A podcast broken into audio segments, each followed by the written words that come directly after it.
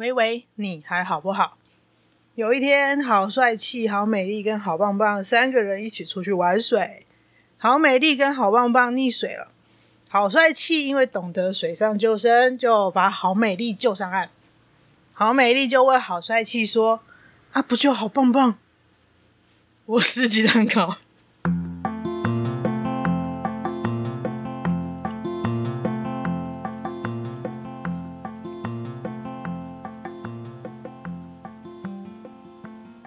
录音时间是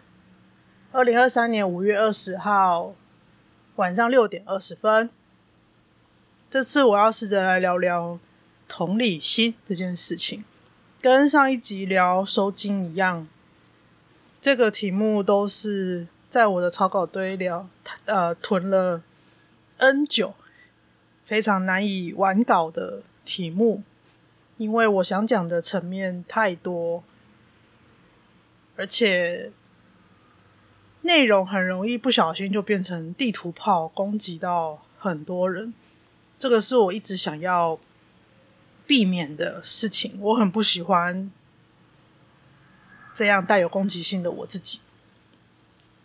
所以对我来说，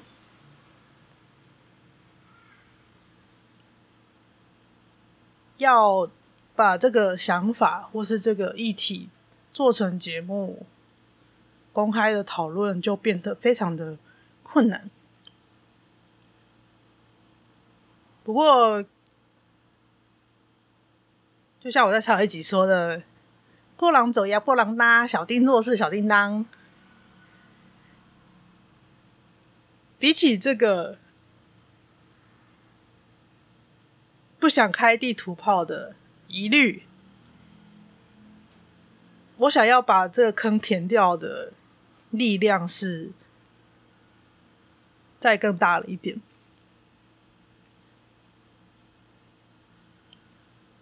虽然还没有找到一个很好的方法或是一个很好的架构来完整的很中性理性客观的讲这样的东西，但在最近看了一则新闻之后，我想试着用一些新闻事件，还有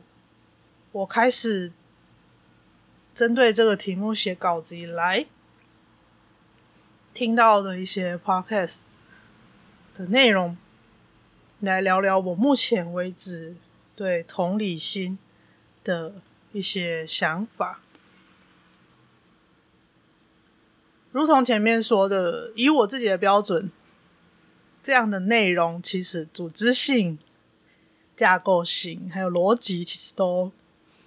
不是很完整，但用这些既有的素材来聊的话，我可以把它当作是个人评论的形式来表达，也算是可以把这个想法记录下来。那如果有听友想要讨论的话，好像也可以有一个素材来讨论这些想法，因为我渐渐的可以感受到能跟听友讨论交流这些想法，有的时候对我来说是一个蛮正面的刺激，会让我看到不同的观点。有可能是因为那个学术研究的脑袋还没有不见吧，能够得到很多不同观点的刺激，对我来说有一种由衷的喜悦，那个喜悦跟快乐是不一样，所以四种情绪喜怒哀乐，喜跟乐是不一样的，由衷的喜悦从里面发出来的那种默默的兴奋，就像那个白烂猫贴图 LINE 贴图画的，外表看似平静，内心波涛汹涌那样的感觉。好，所以让我开始起心动念把这一集以现在这个形式呈现的，就是这几天的新闻。我看到是公视的 IG 啊，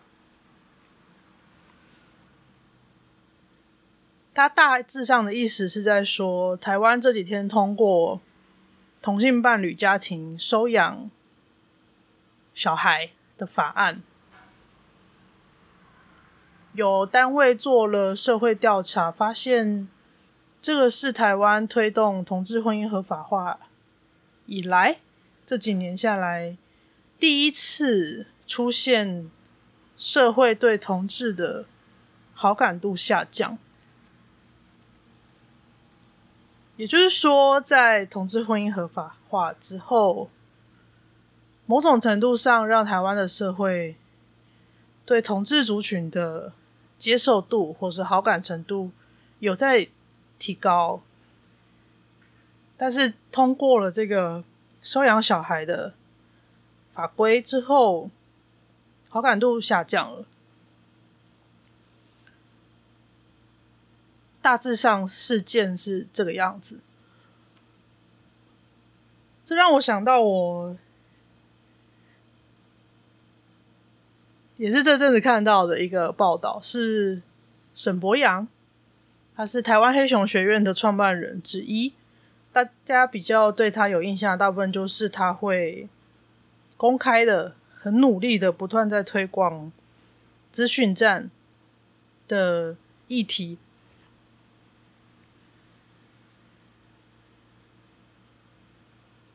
天下杂志对他们夫妻有一个报道，是他花了2年的时间，最后通过审查还有法院的申请的程序收养了女儿。所以他们现在一家3口全家没有血缘关系。标题上是写说沈伯洋说，但我们彼此相爱。组建家庭，我第一个想到的就是这件事情。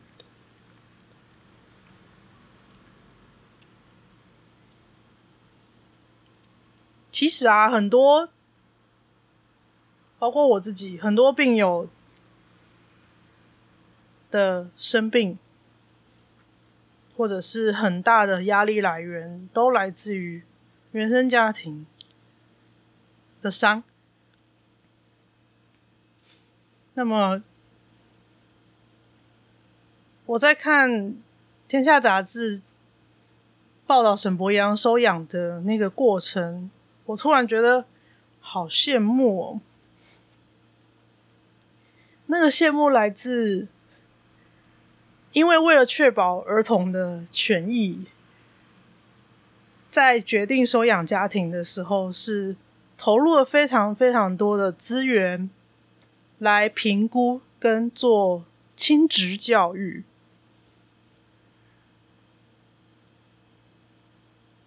他们必须去上很多课，学习怎么跟小孩相处，学习可能会遇到的相处的议题，还有他们必须要知道可以怎么求援，有哪一些资源可以协助到他们，让他们对于 parenting 亲职有更好的更全面的准备。重点是他们可以知道他们有资源可以支援。我好羡慕哦，因为常年的谘商下来，我对我的原生家庭，我的父母，一个很大的批判吧。我觉得他们没有准备好要当我的父母，就成为了我的父母。当然随着我现在我的年纪30几岁，身边开始成为父母亲的同侪开始变多，每个人都会很真心的跟我说，但是真的没有人准备好要当父母，即使他们为了迎接小孩做了很多准备，但每一个小孩都是独一无二的，很多状况都要碰到了才知道。这两件事情对我来说一直是很冲突的，直到我看到了《天下》杂志的报道，我才发现没有不冲突。其实我们需要做的是亲职教育，这大概也是市面上教养书会这么多的原因吧。其实我们没有这一块的教育啊。我也重新思考了为什么我一直会觉得我的父母没有准备好要当我的父母这件事情。后来我发现我责怪的不是他们没有准备好，而是他们不愿意进步。他们没有因为我的成长而改变而进步，这是让我很受不了的地方。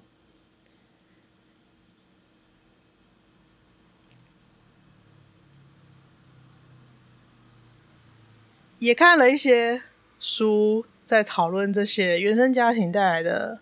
伤害带来的议题。其实如果亲职教育能够落实，能够确实，我在想是不是可以很大程度的缩小社会安全网的漏洞呢？我想会是有一些正面的影响的，但我的立场是一样，它需要一个比较包容性比较大，比较多专业的领域介入，比如说社会工作师、社工师、心理师等等，这些跟人工作的专业人士来介入，而不是宗教人士。宗教化的家庭当然它会有一个模板可以去遵循，但我觉得那不是一个太理想的状态，因为一个宗教就是一个单一价值观，而单一价值观这件事情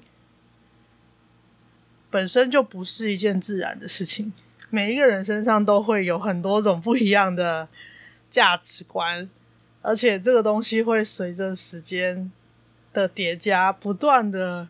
改变，所以我是不喜欢宗教化家庭的。撇除掉这个因素的话，如果能够把亲子教育做得完整，我相信原生家庭带来的伤害即使有伤也有地方可以去，也有一些自我疗愈的弹性跟韧性。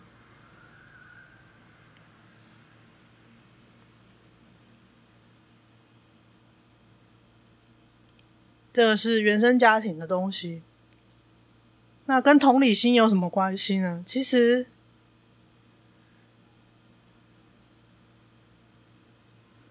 就跟这个好感度下降有很大的关联。为什么这个议题的推动让调查的数据发现了社会群体对同志的好感度下降？我在想很大一部分其实就来自于某一种疑虑，觉得同志伴侣没有办法胜任亲职，胜任 parenting， 胜任成为 parent。 但没有啊，完全不是这么一回事啊。你做一个工作跟你的性向没有直接的关联啊。如果亲职，职业的职，养育小孩，它是一个教育工作啊，除了满足生理需求之外，它很大一部分其实是教育工作。这跟性向没有直接的关联啊，甚至不一样的性向，不一样的观点，对于教育本身是好的刺激耶。那为什么会有这样的疑虑出现？就是缺乏了同理啊。这个同理来自看不见相对弱势的族群能够做得好的地方，或者是原则上就不相信弱势可以胜任跟主流一样的工作。这个在精神疾病上也是很常看到的事情，虽然可能有一点点政治不正确，或者是也许会对某一些族群有点冒犯，但我其实在同志运动还有性别平权运动的议题上学到很多事情，某种程度上这也可以当作是我持续做这个节目的原因。即使有一天我没有继续治疗了，或者是我成为了所谓的退役忧郁症患者，我还是会把这个题目留着继续做的，因为这件事情需要不断的诉说，不断的解释，让没有经历过的人可以理解这个当中的困境在哪里。而且弱势这件事情跟数量没有关系，弱势并不等于少数，弱势来自于权力的不对等。不管是当事人觉得自己没资格，还是主流的声音觉得你没有资格，没有资格本身这件事情就造成了权力的不对等。就像我前一阵子在节目的 IG 限动发的讯息，我说个笑话，人类有一半是女性。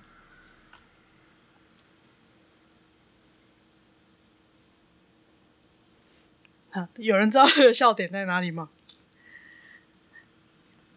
人类有一半是女性，但男性跟女性，我们就这样很粗略的区分，男性跟女性有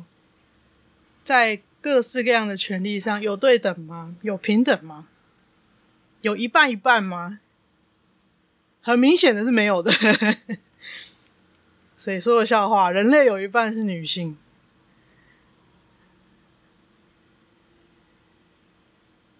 我很喜欢的已经过世的美国前任大法官 RBG Ruth Bader Ginsburg， 他生前在某一次的受访当中，记者问他说，请问美国最高法院大法官有几位女性才是足够的呢？我记得他在任的时候是有两位啊，含他在内有两位女性大法官，总共9个人，有2位。RBG 说9个才够。一直以来美国最高法院大法官9个人都是男性，没有人嫌9个男性太多。9个女性为什么会被嫌多呢？它的背后的含义是这样。还有另外一个画面让我想到的是日本国会针对他们的生育率降低太低，然后新生儿太少这个社会现象呢，在讨论他们的生育政策。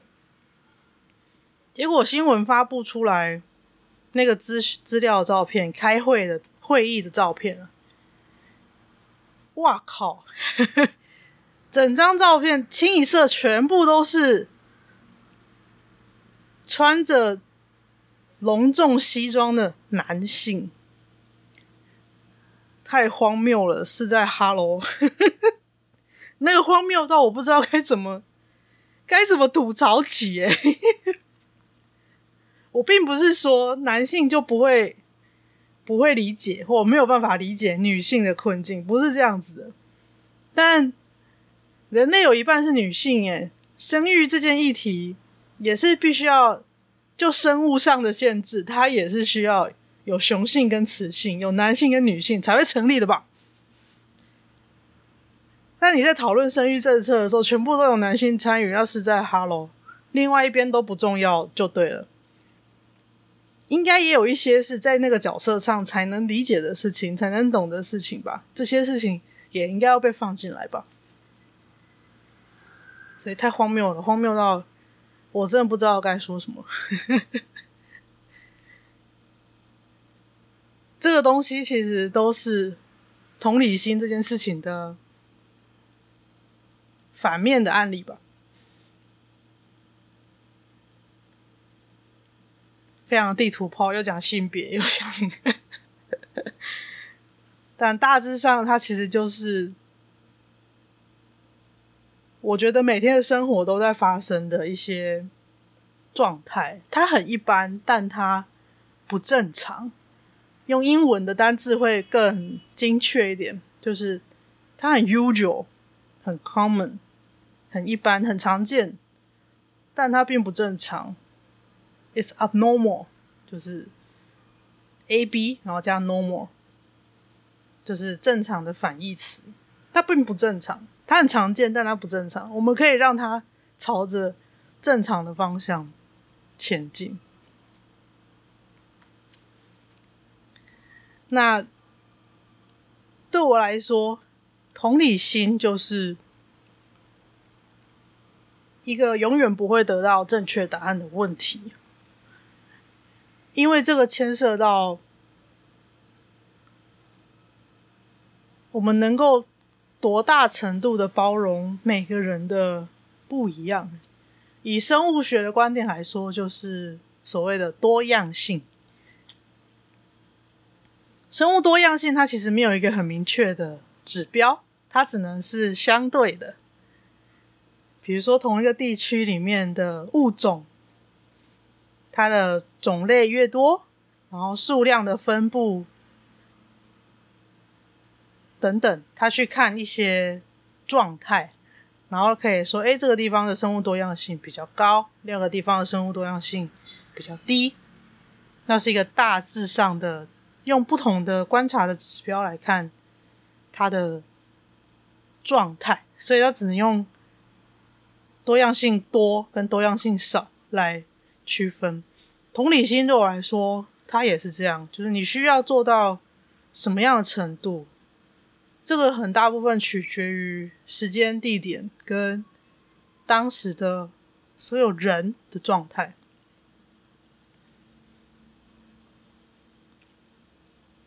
所以我们有没有这样子的余裕去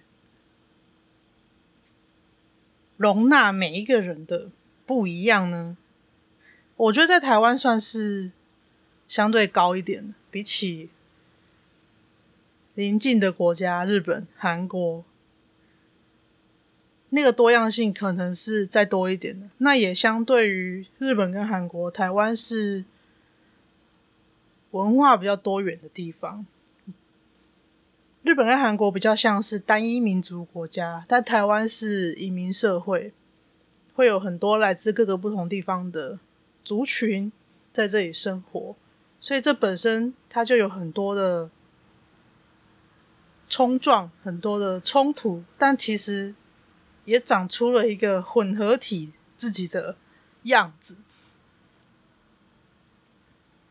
但是我们有足够的余裕去包容那些不一样吗？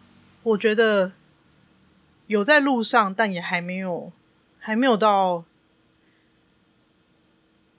真的所谓的很友善。因为歧视这种事情它是无所不在的，因为它太方便了，只要可以标记出别人跟自己的不一样，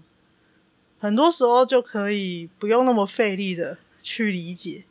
这些事情。讲到这边呢，我要推荐，私心的推荐触媒小队，我身边的几个陪伴者呢，优秀的陪伴者们，如果能够触发我的干话开关的这些朋友呢，我就会说他们是触媒小队。触媒就是一种接触型的催化剂。催化剂就是可以改变反应的方向，或者改变反应的速度。那这些触媒小队的小队员呢，很多是做 podcast 最后认识的，所以里面很多 podcaster。这次要推荐的是触媒小队的木炭跟阿贝，他们离开了之前那一份工作之后，现在他们自己做 podcast。 他们之前的 podcast 是在原来的工作单位做的，讨论他们原来工作单位也是非营利组织的一些业务。他们现在也各自到了其他的组织工作，然后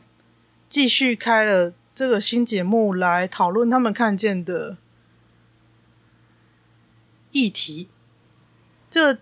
节目叫做自助 bartender， 因为木炭是酒鬼。酒鬼木炭，嗨。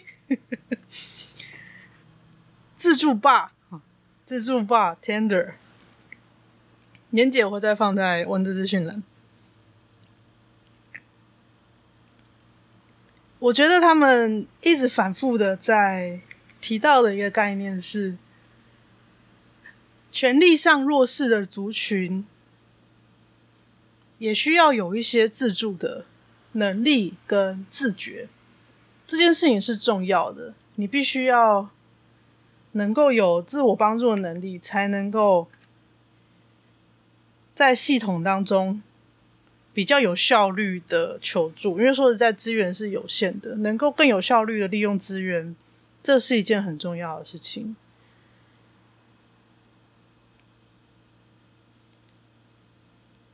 好，所以他们在第9集有聊所谓的原始思维跟费力思维。如果你时间还没有很多，我建议他们的节目你先从这一集开始听。1月30号第2季的第9集，原始思维 vs 费力思维，自助 bartender。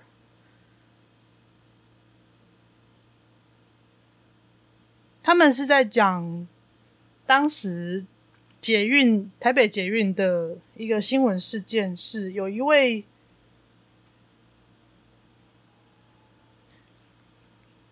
乘客，他在车厢当中疑似可能有一些生理上的不舒服，或者是有一些发作等等，让他有一些颤抖或者是打喷嚏的状况。那详细的全文我会再贴立法委员王婉玉的脸书贴文，他有把详细的整个状况写得比较清楚，我就使人牙慧啊，不多说。但大致上呢，当时的状况其实是蛮失控的，因为他被同一个车厢的其他乘客认为他有吐痰，然后又去用他的吐痰之后接那个痰的手去吐车厢的扶手。但这就算了，就是当时因为在疫情的关系哦，大家对病毒这件事情口沫非常的恐慌，很多乘客还追打他，攻击他，喷洒不明的液体，然后用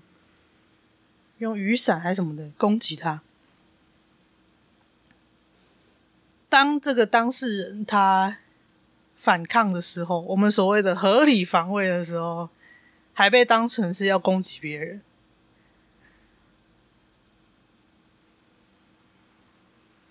到底发生什么事呢？如果你看到这件事情，你会想到底发生什么事，或者是当时如果在车厢的人是你，你会怎么做呢？他们是从这样的题目来讨论原始思维跟费力思维。其实对我来说，现在可以比较平静的接受没有同理心才是正常的，所以我的标题才会写我也好想要同理心那个酷东西它真的是一个酷东西，不是一个很直觉的很轻松的就可以拿出来的东西，它是一个酷东西。因为同理心这件事情它是费力的，它是很不直觉的，这个对于大脑的运作模式来说是摆在比较后面的优先顺位，因为我们需要在很短的时间做决定决策，来决定我们的反应跟行为，这件事情才是比较节能的。因为大脑的运作非常耗能，所以在生理上生物上本来就会朝着比较节能的方向前进，只是因为人类它有后天的文化影响，所以我们可以学习到一些比较耗能的比较费力的策略，但是有利于整体的群体发展的方式。对，推荐这一集他们讨论原始思维跟费力思维，简单来说就是分成两层思考。第一层思考是所谓的预设模式，也就是大脑本身的原厂设定，就是所谓的战或逃策略，还有一些因为你的生活经验而内化的一些自动化模式。第二层模式是你需要再多收集一些资讯，多想一下下，多观察一下环境发生什么事。当然如果你有余裕这样子做，常常这样做，其实我真心的觉得没错，这样世界会变得更好，世界会不一样。即使没有变得更好，对你来说这个世界也会不一样，因为你可以理解到很多不一样的事情是你不会或是不曾留意到的，但是这毕竟是费力的，所以你如果没有那个余裕没有空的话，你可以放过自己，放过他，放过大家因为太累了。所以为什么会有很多跟人工作的专业出现，不是只有所谓的助人工作哦，跟人的工作是不会消失的，因为要跟别人工作这件事情本来就是费力的，但人又不能够完全的单独生存，所以一定会有人要负责，或者是会站在那些所谓的胶水粘着剂的角色，这个本身就是一种专业。一定会有一些人不是那么擅长与别人连接，这个时候一定会有一个第三方、第四方、第五方把这个连接粘着起来。这一集的内容也有稍稍的讲了一些自我觉察，也就是感受到自己的感受，光是这件事情就对我来说是一辈子的功课了，可能好几辈子身为人都需要这样子的功课。知道自己发生什么事是很重要的，有的时候是致命的，但它不是一个内建的东西，它是需要很大量的刻意练习，而且每一次事情发生的时候都必须要把第一层思考、预设思考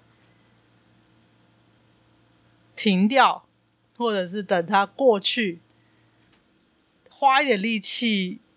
多做第二层思考才能做到的。太难了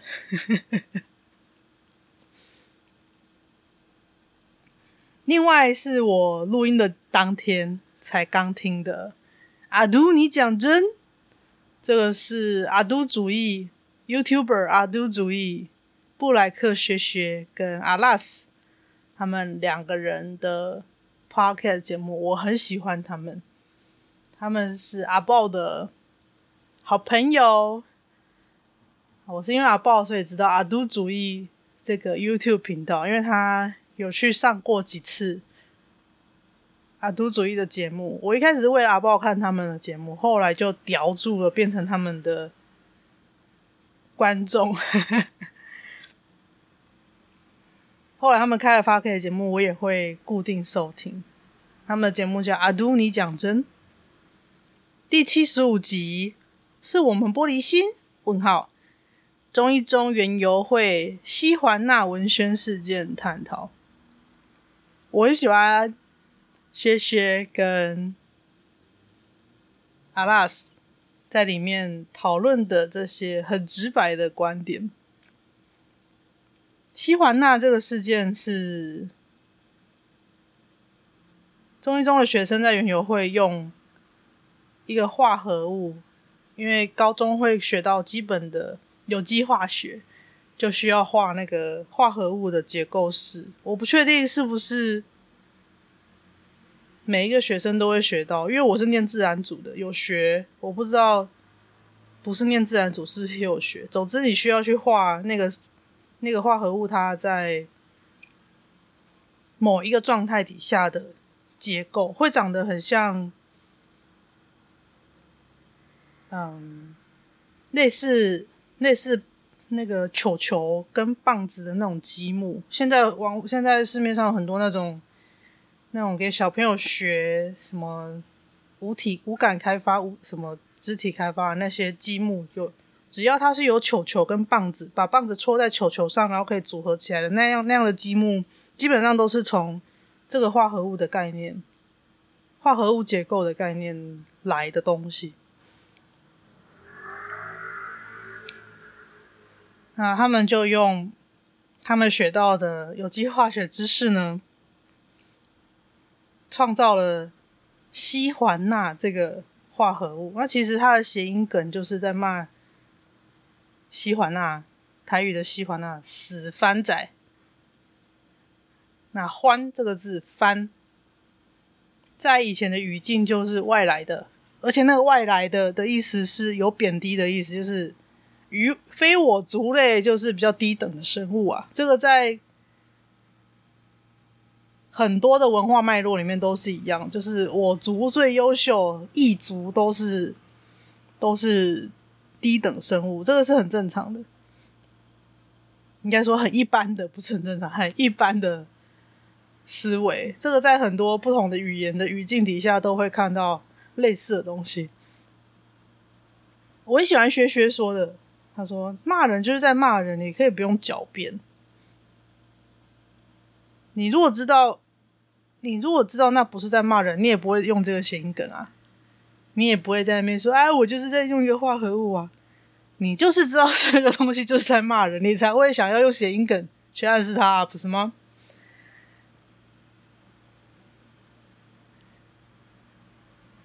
这个在我的生活上遇到很多各式各样的状况，那种明嘲暗讽的状态。我觉得学学讲这句话之后，有让我比较松绑，有让我比较放松，就是这些人其实根本就很知道他们在讲什么，只是在狡辩。推荐大家去听学学那个语气跟音色，我很喜欢。他说不要再狡辩了好吗？我觉得我讲出来就没有那个力度，但是薛薛讲出来就很棒。然后阿拉斯有提到他有看到的一个部落的状况是，我不确定是他自己的部落还是他朋友或什么，忘记了细节但大致上那个事件是说，他们部落里面因为有很多是需要大家一起开会一起参与的东西，有一次的活动广播就用族语广播，但是这其中参与的有一些成员是因为结婚或什么的关系，他们进到了这个部落生活，所以他们原本是所谓的汉人或是非原住民，他们也会族语，但是可能那个广播要讲的东西比较复杂比较多，讲的比较快，没有听懂。结果那个长辈他就错过了那一次的活动，而且是一个还蛮重要的活动，是等到活动都结束了，左右邻居才会说，诶，你刚刚怎么没有去，那个好重要什么什么的。诶，我不知道诶，刚刚有广播诶。就呀，原来那个广播是用族语广播，所以他没有听懂。那这个长辈他就在他们的社区部落的赖群组就反映了这件事情，如果之后有这么重要的事情，是不是可以多做一个国语的广播，这样我们就可以大家都知道要去参与。结果呢，有一个部落出身的大学教授就说，是你应该要把族语学好呀，缺乏同理心同理心这个东西真的跟学历一点关系都没有，只是在你要不要进入第二层思考而已。然后这也牵到我最一开始讲的那个弱势跟数量没有直接的关系，是来自权力的不对等。其实原住民在台湾的整体社会它是少数，但是今天汉人进入原住民部落，它也变成了少数。但其实它不完全是少数这件事，不是多跟少，相对多跟少，而是权力的不对等。在原住民在整体的台湾社会，它是弱势，是因为他们很多的权力不对等，他们没有太多的自主权，有一个整体社会的框架跟制度压在他们的原来已经建立了很好的一些自治的制度上面。今天这些所谓的汉人或非原住民进到他们的部落生活之后，也成为弱势，因为你原先有的那些文化优势在那边通通不适用，所以也变成了一种弱势。即使你已经会族语了，你永远会有族语学得不够好的问题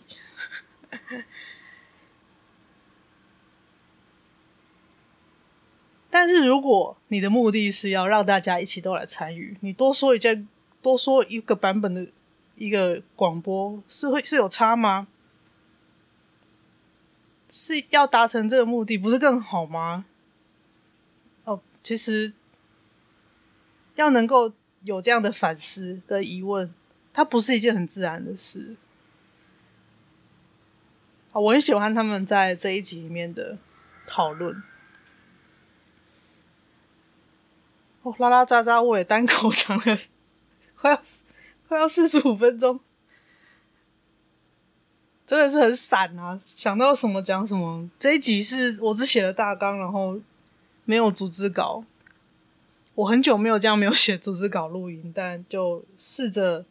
想到什么讲什么，我只把新闻的事件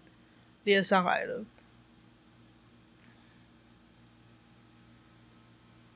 我想法很简单，是同理心这件事情，就是你愿意为对方多做一点什么，而不是去指责对方做得不够或做得不好。但这个愿意多做一点什么本身就是一件很难得的东西，它本来就是不容易的，而且是需要练习的，大量的练习。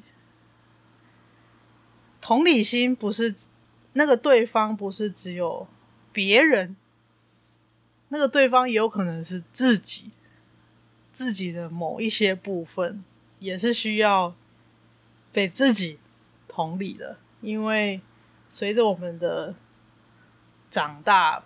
我们身上叠加的越来越多的生长经验、社会经验，其实